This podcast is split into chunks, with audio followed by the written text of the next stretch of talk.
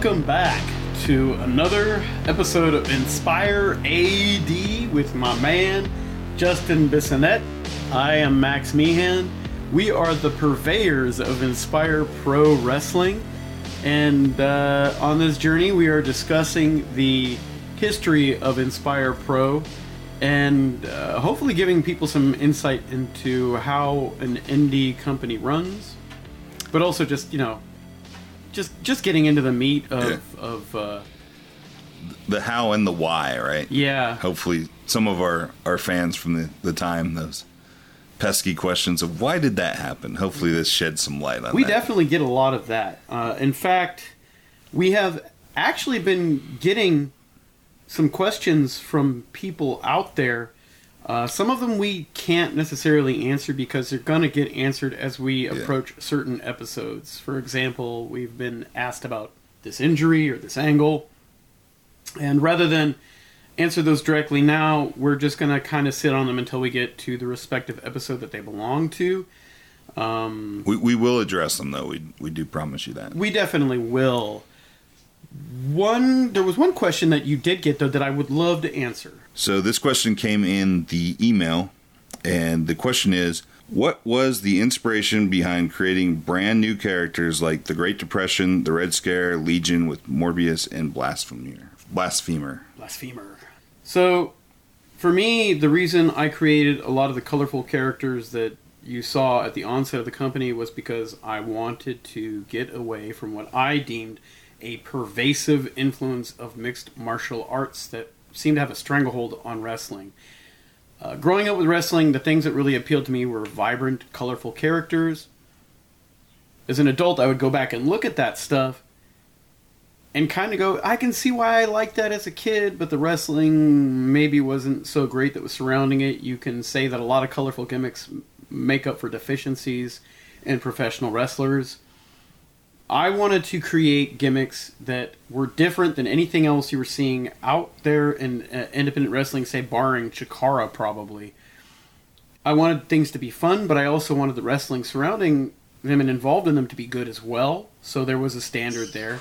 But that that was the idea. I wanted to get away from just sturdy guys in black trunks uh, and kick pads beating the crap out of each other and trying to prove who's the toughest. I wanted to do some stuff that had kind of a, a mythicalness to them, and I wanted to make big, larger than life characters happen and make people excited about wrestling in the way that a lot of people were when they were kids.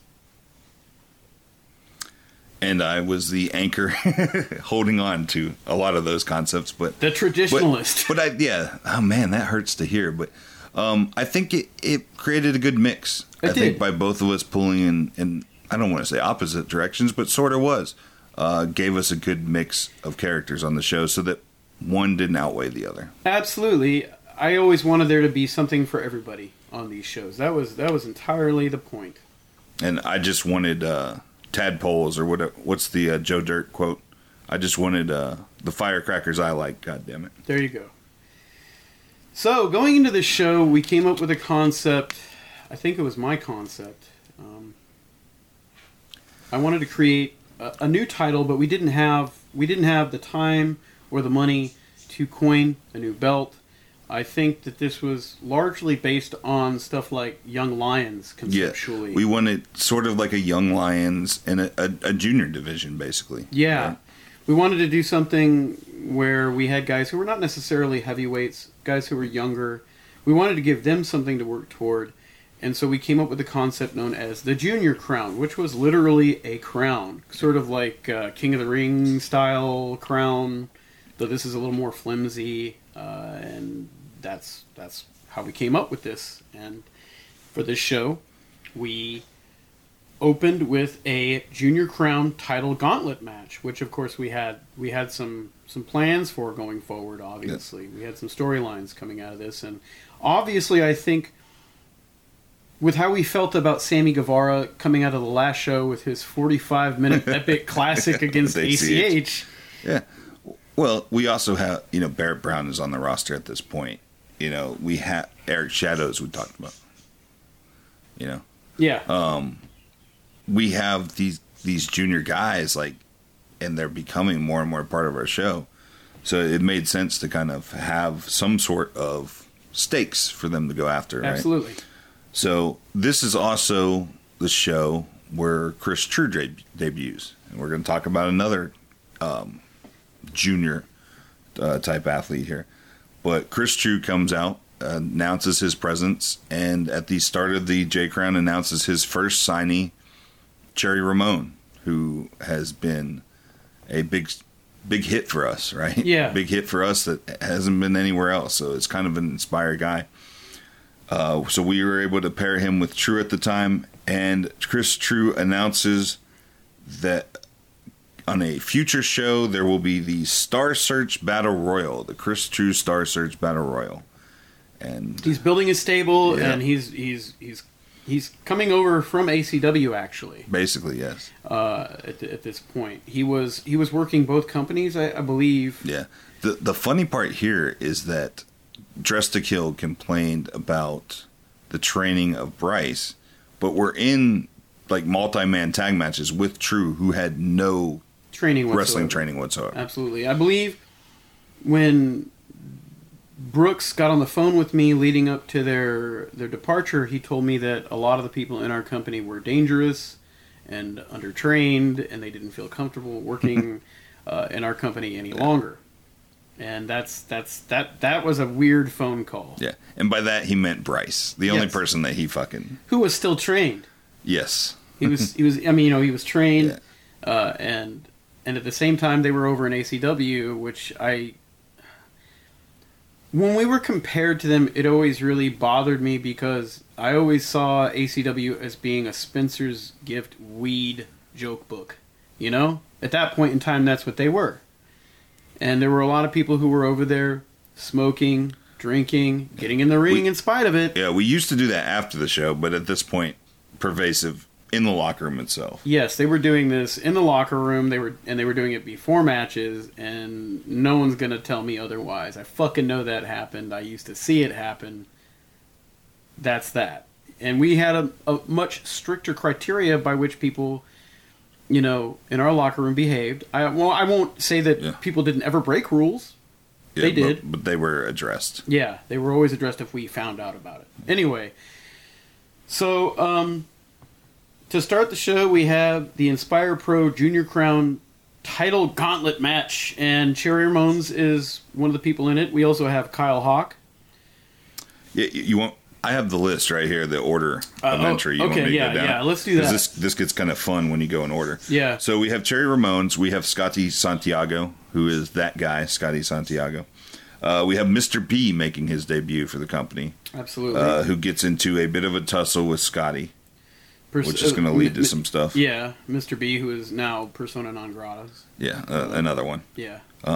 But at this point, Mr. B's used across the state. Mr. B's interesting. He's Yeah. an interesting character. Uh, he he's an older guy, Yeah, and older than you would think. Yeah, and he uh, he he had he had some he has some ability in the ring. Uh, he he keeps it dialed down for the most part, but he was always solid when he did stuff for us, and he was someone that the, the fans loved. Hell of a super kick. Yes, So th- at this point, he's doing the politics deal, where Yeah. he has kind of online tried to explain why he's not on major companies with this. Well, it's it's just politics that That's what- has that's- spun that's- into a gimmick. that's what I th- I created the politics Yeah. gimmick, which is like he go, yeah, you want to know why I'm not over here? Politics, and there was a shirt that we were actually selling that just had the word politics Yeah. across the chest. And I was I was actually really happy with those promos. I actually filmed a few of them with him. Yeah, That we was right. filmed. Yeah, I filmed them. I directed them. I wrote them, and uh, I was really into I was really into working with B on some of that stuff. Anyway, Yeah. So up next is Kyle Hawk. Um, this is the show where, where we start to get like weird vibes from from Hawk. yeah, The next person is American Eagle. Makes his Inspire Pro Day. Whatever happened to that guy? Uh, American Eagle comes out. Sammy Guevara. Up next is Barrett Brown, who has been having some entanglements with Sammy Guevara. Uh, Eric Ortiz from uh, Mexico. This is uh, the Snake, Eric Ortiz. who, fantastic. it really, honestly, Eric Yeah. really epitomized what I wanted out of this match. far from a snake, like the nicest guy you Yo, can meet. yeah, doll, loved him.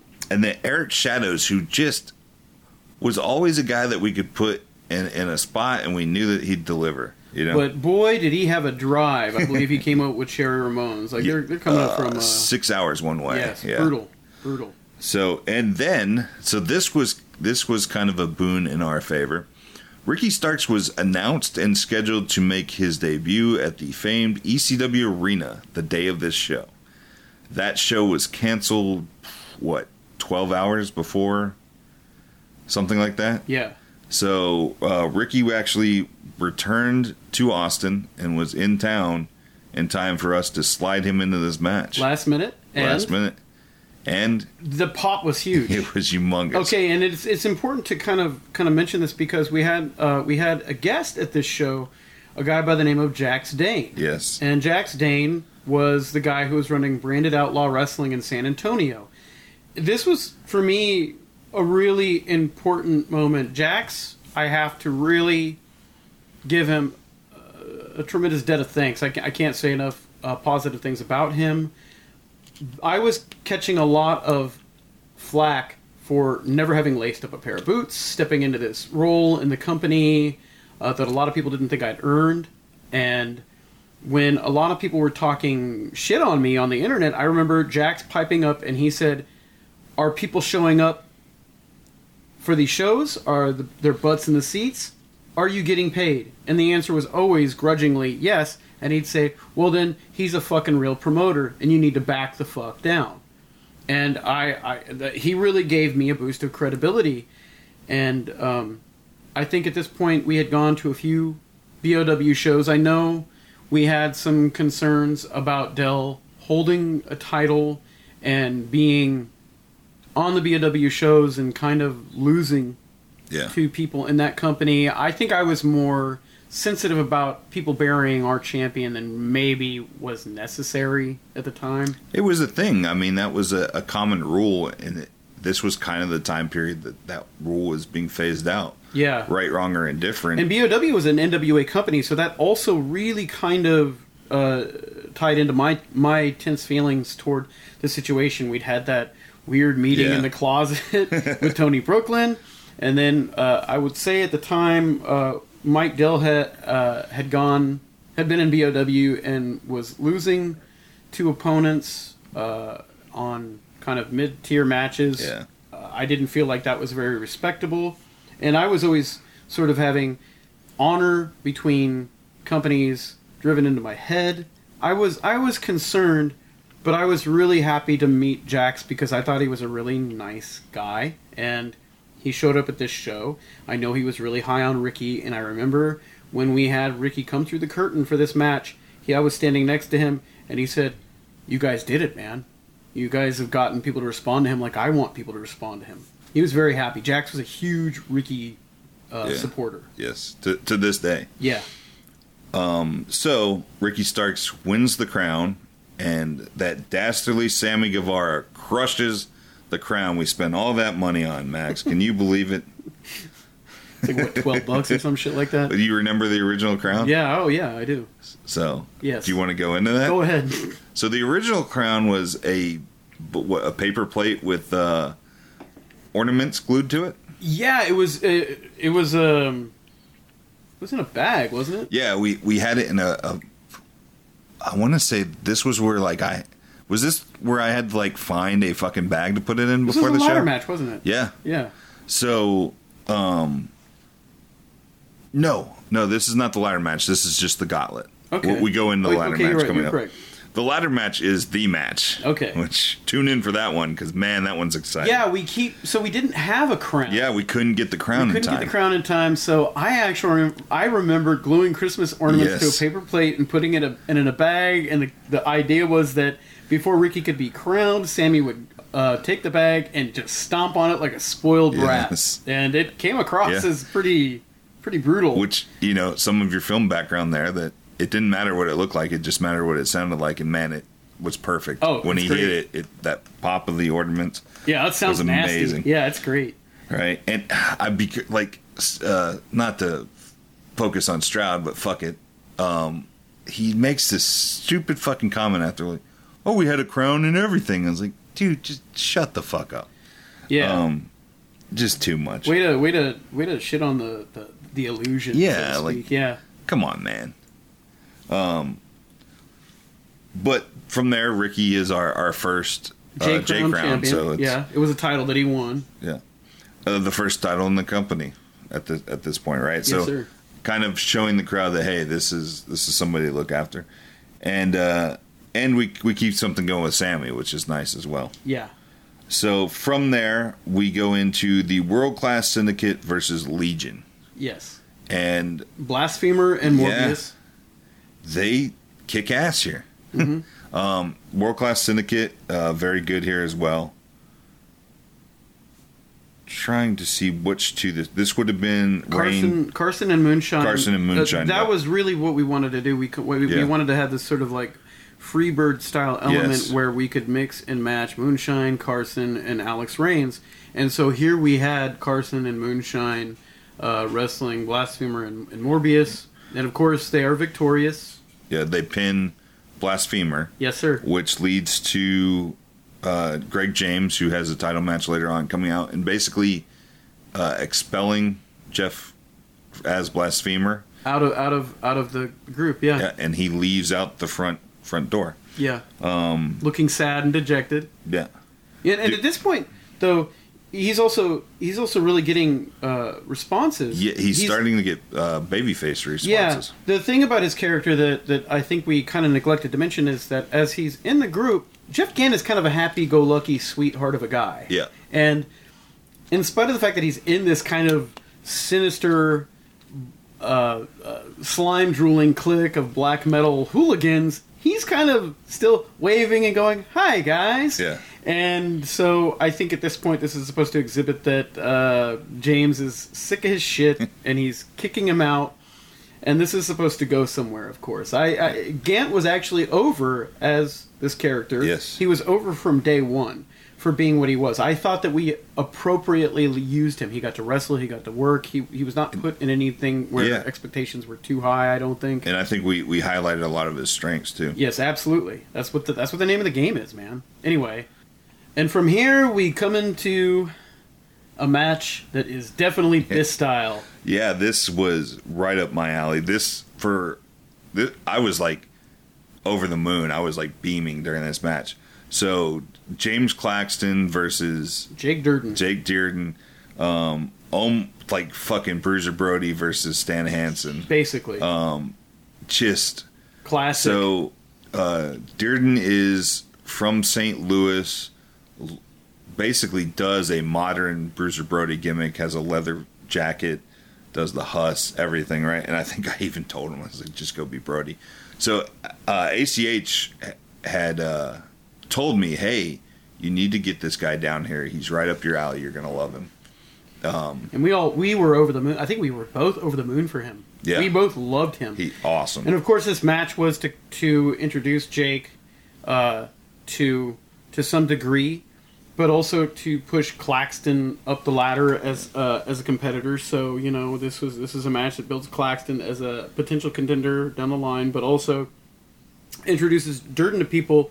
And this is one of those matches where you know someone can still look strong. yeah, defeat and I, and I think, especially someone new, right? yeah, So I think we definitely we got him on our fans' radar, and we got Claxton a strong win. And I love the match; it's one of my favorite matches, it's a very pure match. especially up to this point. Yeah, it's very very simple. Just, I mean, it not so much in the dude bro MMA style, but just two tough guys beating the shit out of each other.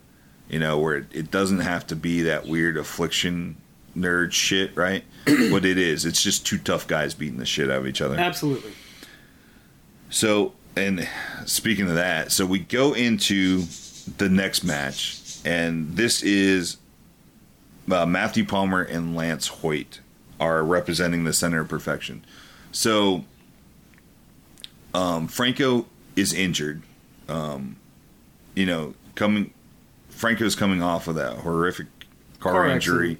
Yeah. Um, Franco was, you know, always susceptible to injury, and now you know he's got all these factors from that car injury as well. So, unfortunately, this was probably just a matter of time that he'd pick up a little knock like this. So he's out. He's on the outside managing. Um, things obviously did not work out with with um, Robert Evans.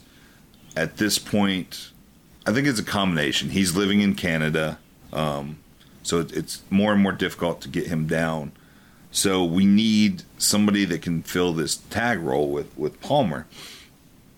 And at this point, Lance Hoyt had been basically doing either his rock and rave deal where he's a fake, you know, air, uh, what is that guitar hero playing, you know, slash wannabe, or he's doing a cover of his TNA character, or he's doing like the Dude Buster thing.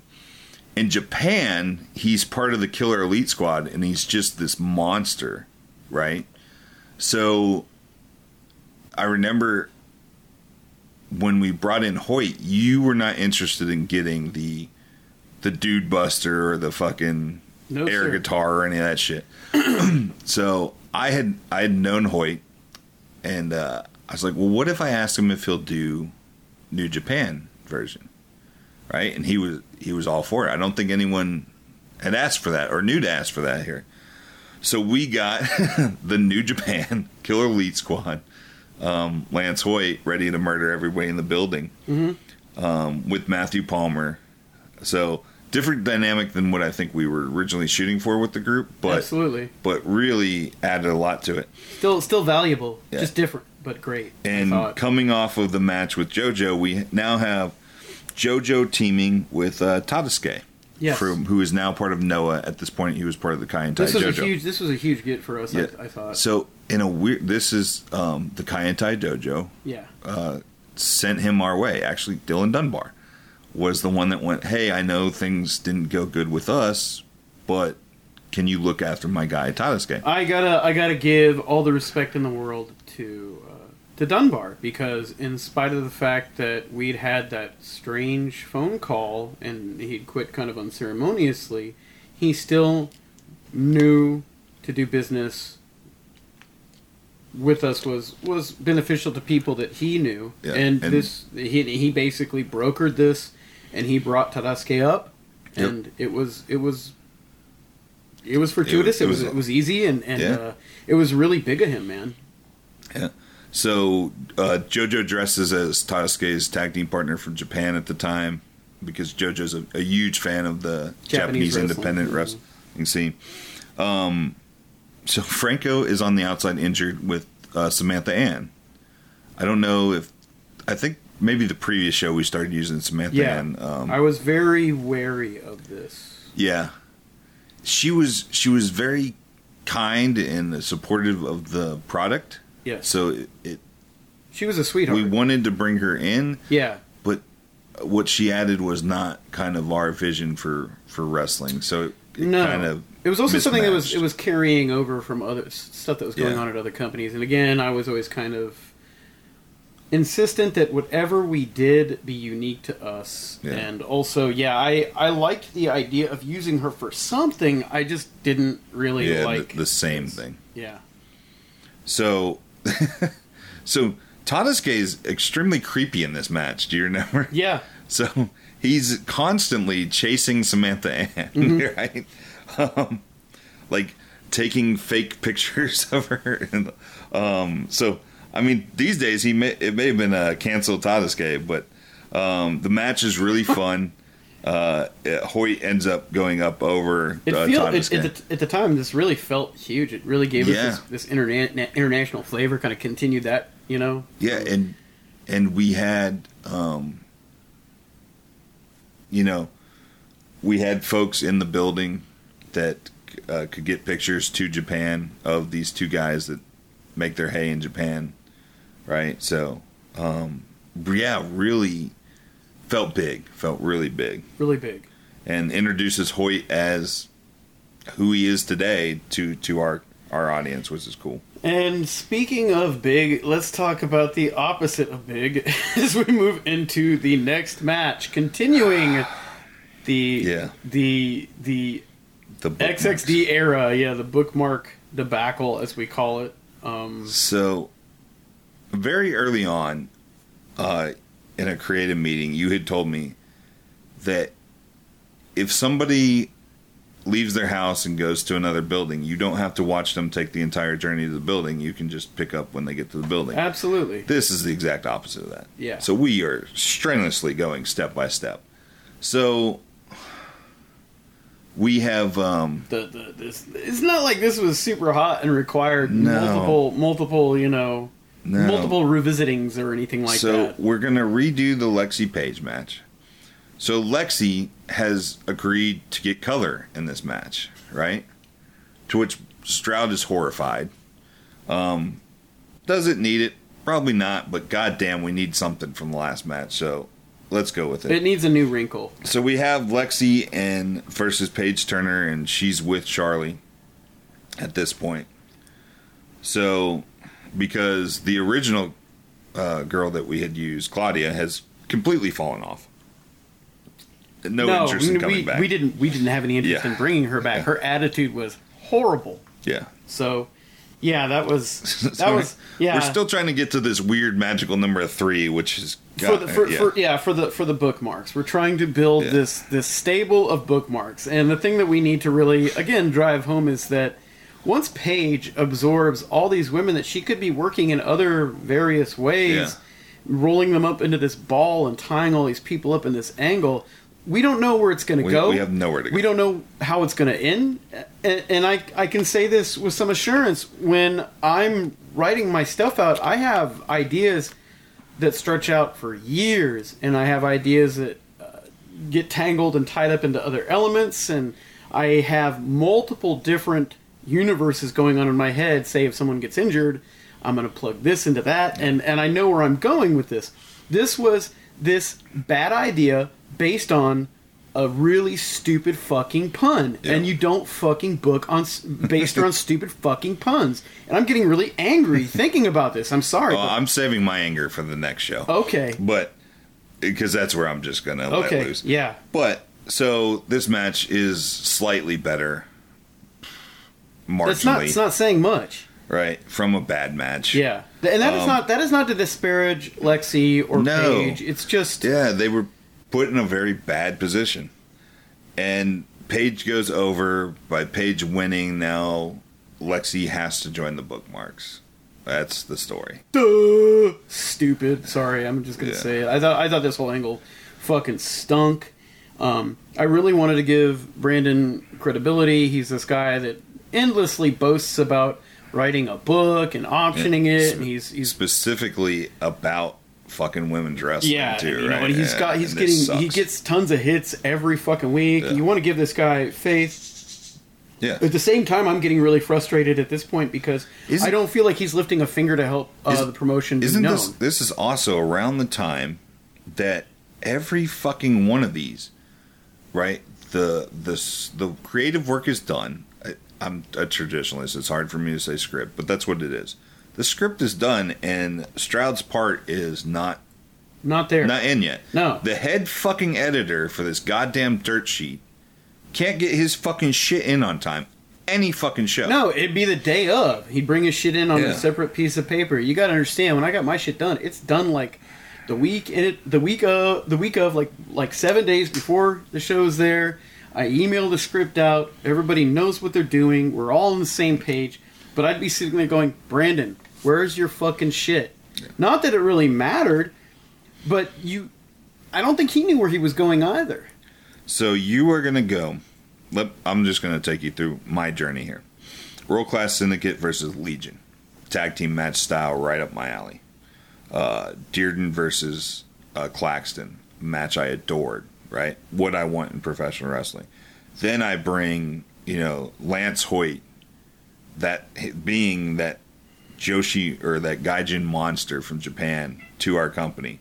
Fucking awesome. We have Tadasuke, which is a hot young talent from Japan in and our of course, company. you can't forget. Right. I mean, uh, not not necessarily your your feather, but we opened shit hot Yeah, with this that, J crown. With that J which, crown, Which athleticism out the fucking Wazoo. Which is something that I appreciate, right? So that's the fucking card, and then we fucking just hit this roadblock, right? Right in the middle of the show. Yeah. It's so frustrating. So frustrating. you can't even say so people. People, I'm sure that there's going to be some some goon goon out there going, "You guys are being extraordinarily hard on him." But the proof is in the pudding. You Yeah. look at you look at the flow of the show, and you look at the quality, and then you look at what he offered. There's one thing to say that you're building something, but when the material is inherently bad and you don't give people the right thing to work with, I mean, everybody that I worked with in that company at that point knew where they were going Yeah. nobody here knew what was going on. They just thought that this idea was really bad, and people just kind of suffered through it. Yeah. So yeah, let's. Page Turner wins. Lexi's part of the bookmarks. Let's continue. So now we get into Showtime Scott Summers versus Thomas Shire, and Showtime um, has decided that he is going to basically have his own belt, and it is the uh, The world, World-class belt. It is the world class belt. Now, what what's interesting here is that basically Scott brings in this renegade belt because he's dissatisfied with the foul play that occurred in the title match that he was a part of. He was really angry about it. Um, so we have this concept where we're going to bring in this other belt, and I think initially we actually had a belt commissioned for this, yeah and it didn't show up on time. So I believe uh, yeah. This Scotty- is a Scotty deal again. Yeah, Scotty. Scotty whiffs it. The belt's not there. He's promising us that the belt is going to show up. It's not there on Sunday. I'm fucking living. And he sends the world class belt as a replacement, right? basically and and we can weave it into this thing where it's like scott is defending texas tradition Yeah. texas wrestling and it's gonna be the belt that has prestige and honor and it's gonna be defended in these matches where there will be no cheating it will be just very pure texas wrestling and that is the idea and of course who better for him to do this against than thomas shire no one's gonna give him a match that's like great classic pure texas traditional wrestling other than shire in my book and and Shire, Shire's a bell to bell is amazing here. Yes. mentally he was in a weird spot, but bell to bell in the ring, Shire was fucking incredible at this point. Yes, this is a great match. And it's a great. It's it's it's basically Scott here has this belt that he brings into the company as this renegade belt, and I think at this point he's having issues with uh, Greg, Greg Simons, Greg, who's who, our has been his lifetime rival. yeah Yeah, yeah, and Greg Simons is is really not. He's an authority figure. He shows up. He makes announcements in our company, Yeah. but he's not necessarily someone that's really tied into angles because we didn't really want there to be any heel authority Yeah, figure. I we didn't want the general idea. manager Yeah, thing, right? but here is where he's actually really having trouble with Greg because Greg is pissed that he's bringing in this unsanctioned renegade belt, and of course we have some plans eventually to revisit Greg and Scott's feud that happened up north because we know we can work together with them, and we have some really cool stuff going on. There's some friction. Um, and we start to kind of build Greg as being almost heelish here. yeah. This is also what we bring in uh, Gabe Roach from Yes. the Shawn Michaels Academy, um, who has not wrestled in like eight years at this point. Yeah. and he's he's getting back into wrestling as well. So he's kind of the administrator for for Greg, right? He's just He's kind of his- his security, his security. kind of yeah, yeah. Yeah. Yeah, absolutely. Um, but yeah, we're building towards something with Gabe and Greg and Scott. And uh, at this point, we did have the title of Pure Prestige title picked out. We had the title we, we, we wanted in mind. It just didn't get delivered to us. And so we decided to kind of ride this out with the world class belt. yeah. Didn't show up in time. No. So we go from that into Andy Dalton versus Watanabe.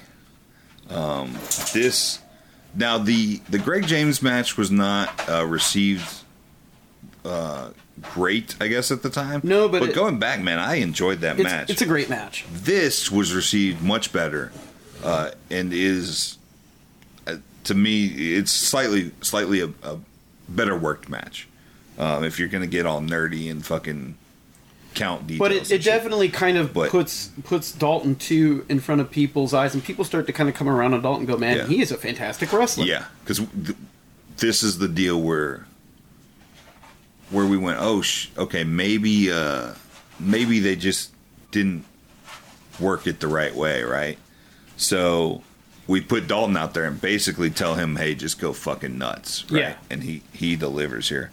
Uh, Watanabe picks up the win. So we're using someone on an excursion. You it's kind of disrespectful to just bring somebody in and have them job out every match. Yeah, absolutely. So at this point too, we are we got to give something we're back. paying it back. Right? Yeah. So Watanabe picks up the victory here. We're dealing with an excursion wrestler.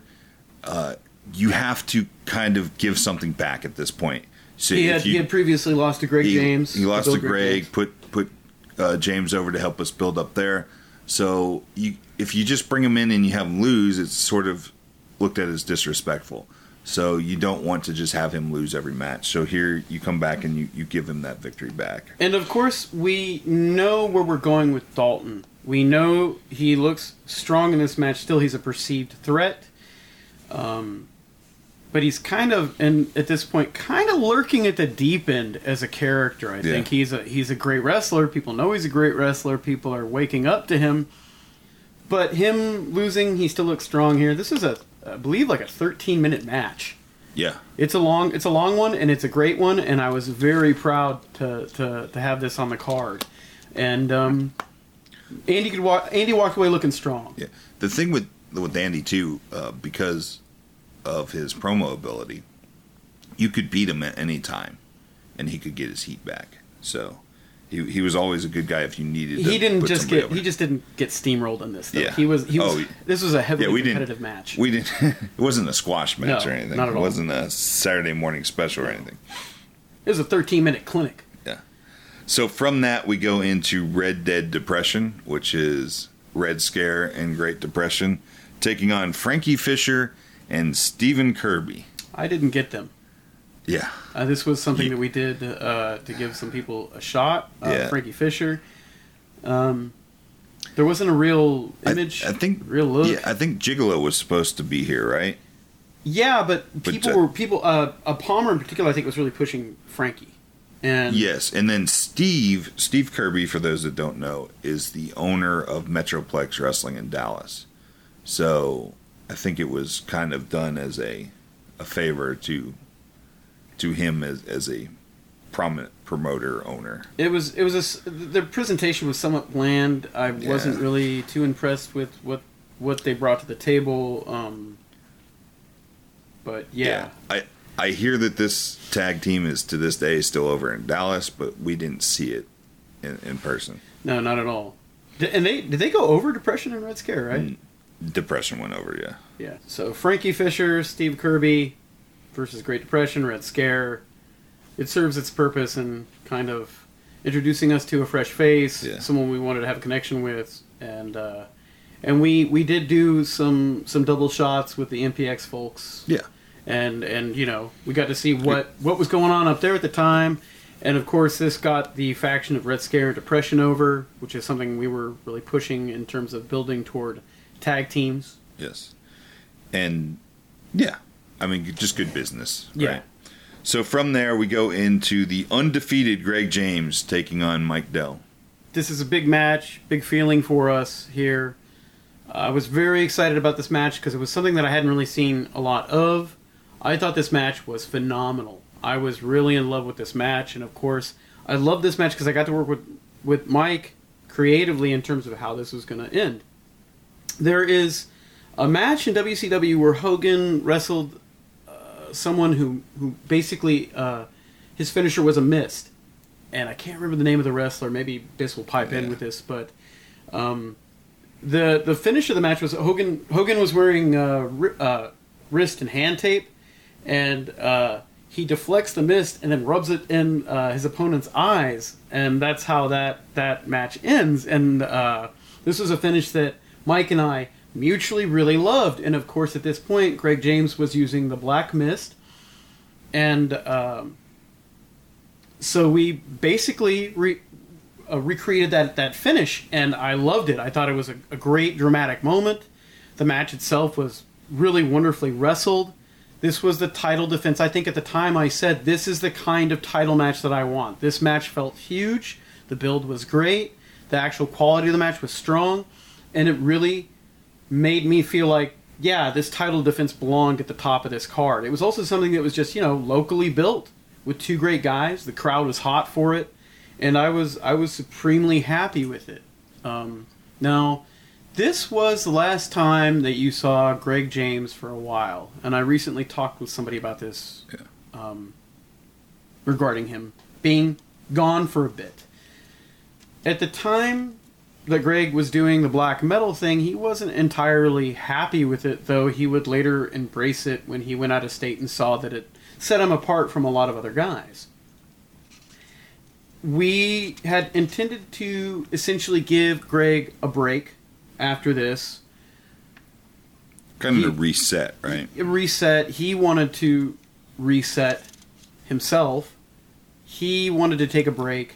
I thought that we could do do sort of a, a calm period, then bring them back, and people would pop, and we'd push them in a in a in a face direction, and it would tie into some stuff that we planned for Jeff, Jeff Yeah. Gant, who had been jumped out of this group, and at the same time, we were going to keep Morbius around, but still in the corpse paint, and do something with him that was individual. Him maintaining the black metal gimmick, Yeah. Greg coming back without the black metal gimmick, and Gant coming back with something entirely different. Yeah. And it was just gonna create this eruption of new directions, new feuds, but as things often occur in this business, it did not go quite as planned. Yes.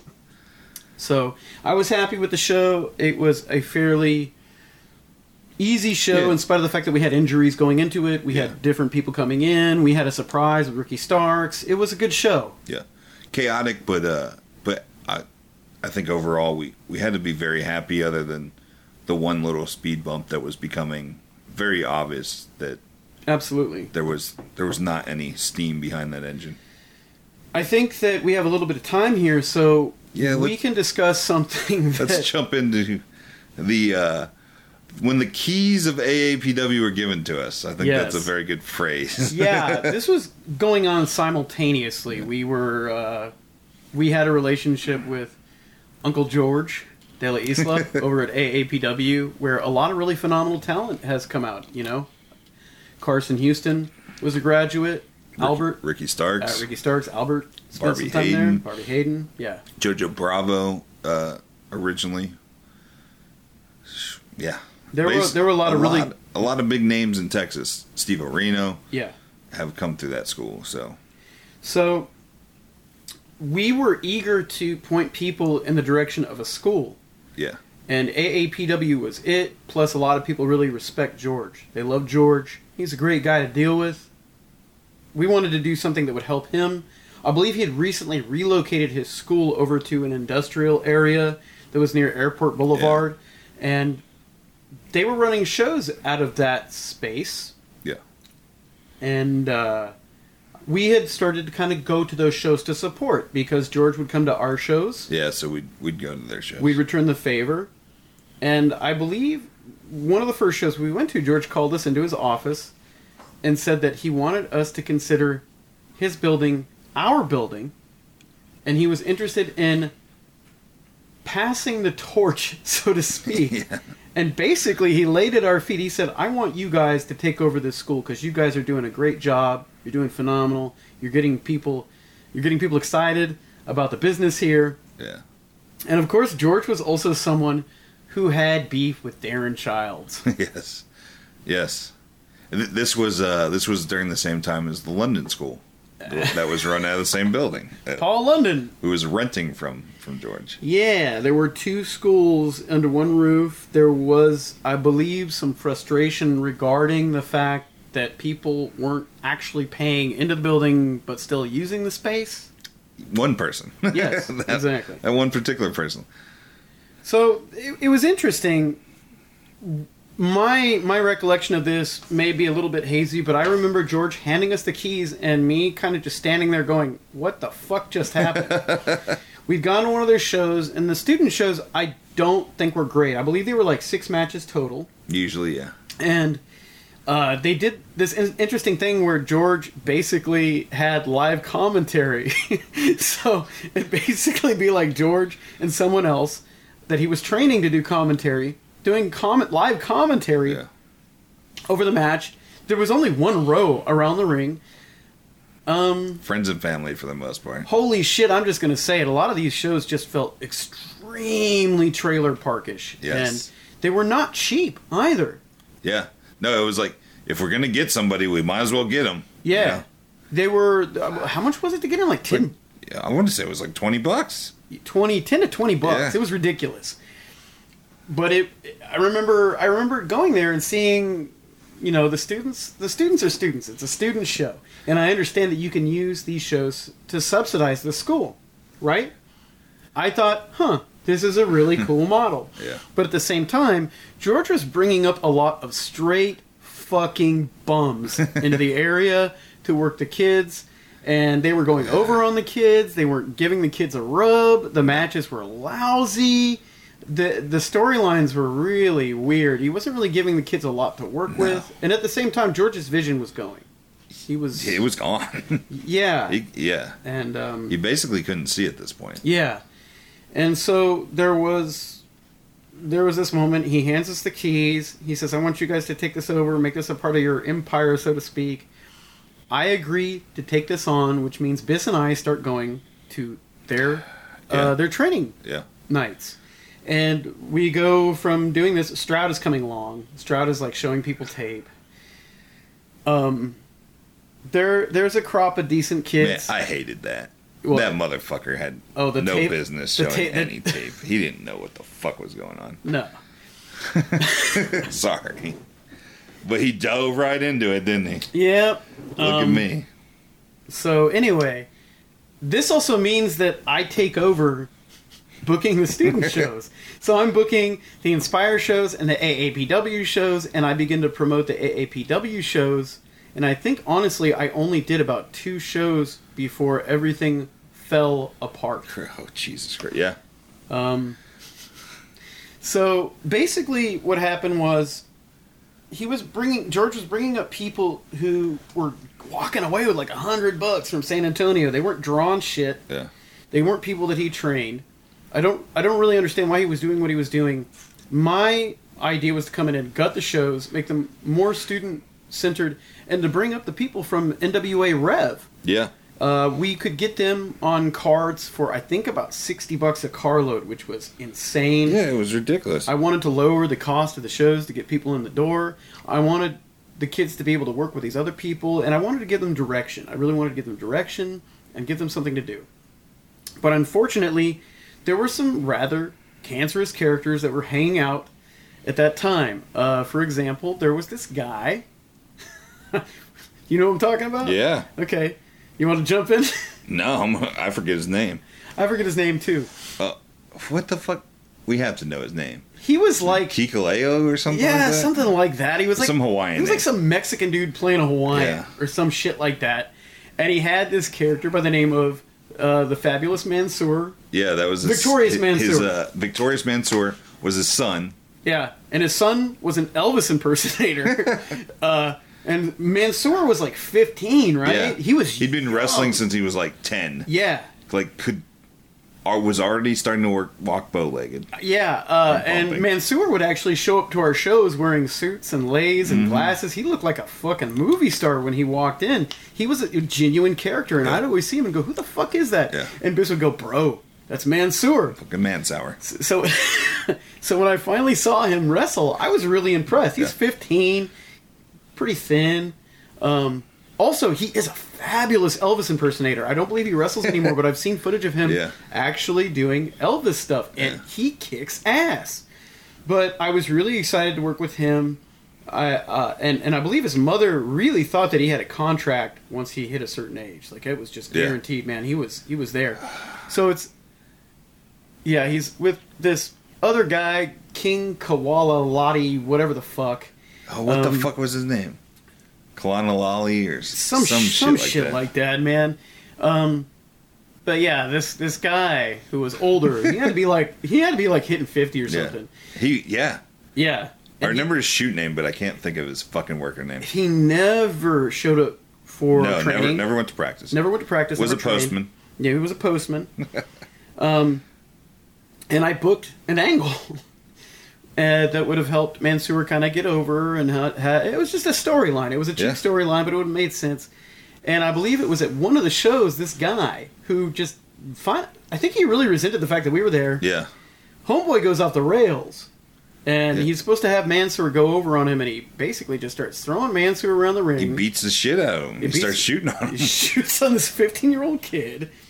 And then I think it was Thomas Munoz, Yeah. who was our ref at the Yeah. time at, at Inspire. He was Punch, also- punches Thomas. Yeah, he tried to.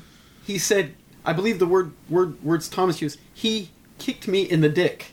Yeah. Um, he he kicked Thomas and, in the gonads, and um, And Thomas left. yeah, and I kind of got the impression that George resented the fact that I was bringing in these NWA Rev people, and I had stopped booking like that clown guy, Yeah. um, who I was kind of like pushing out. I stopped booking B because B was really cost prohibitive. Yeah. I didn't think that Mr. B belonged.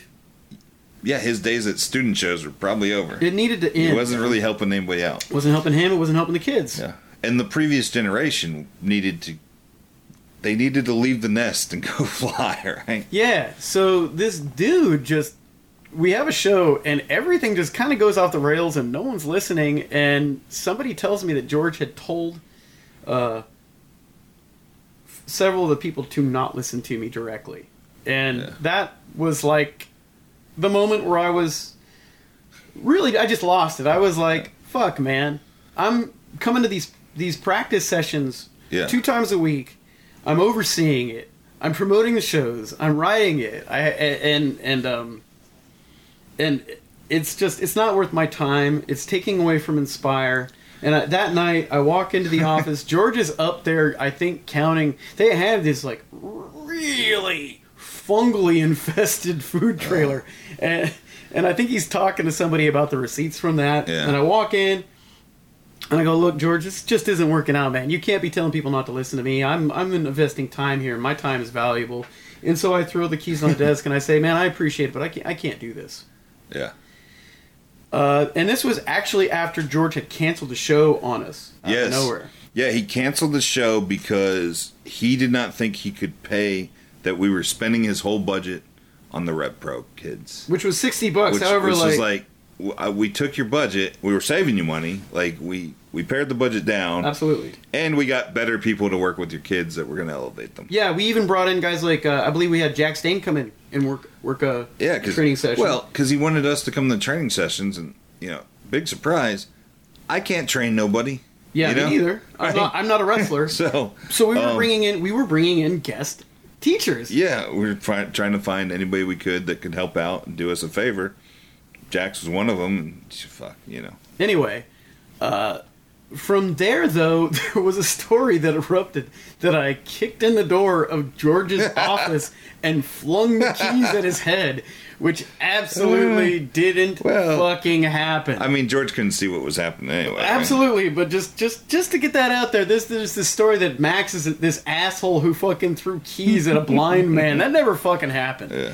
But anyway, yeah, the AAPW excursion really opened my eyes um, and and kind of showed me more so what I didn't fucking want to be involved with Yes. in the business, and it, it really I think renewed my interest in in in Inspire at that point because I was like, man, I'm Yeah, redirecting redirecting a lot of resources and time here when I should be just spending it on my own company. no, no need for this shit.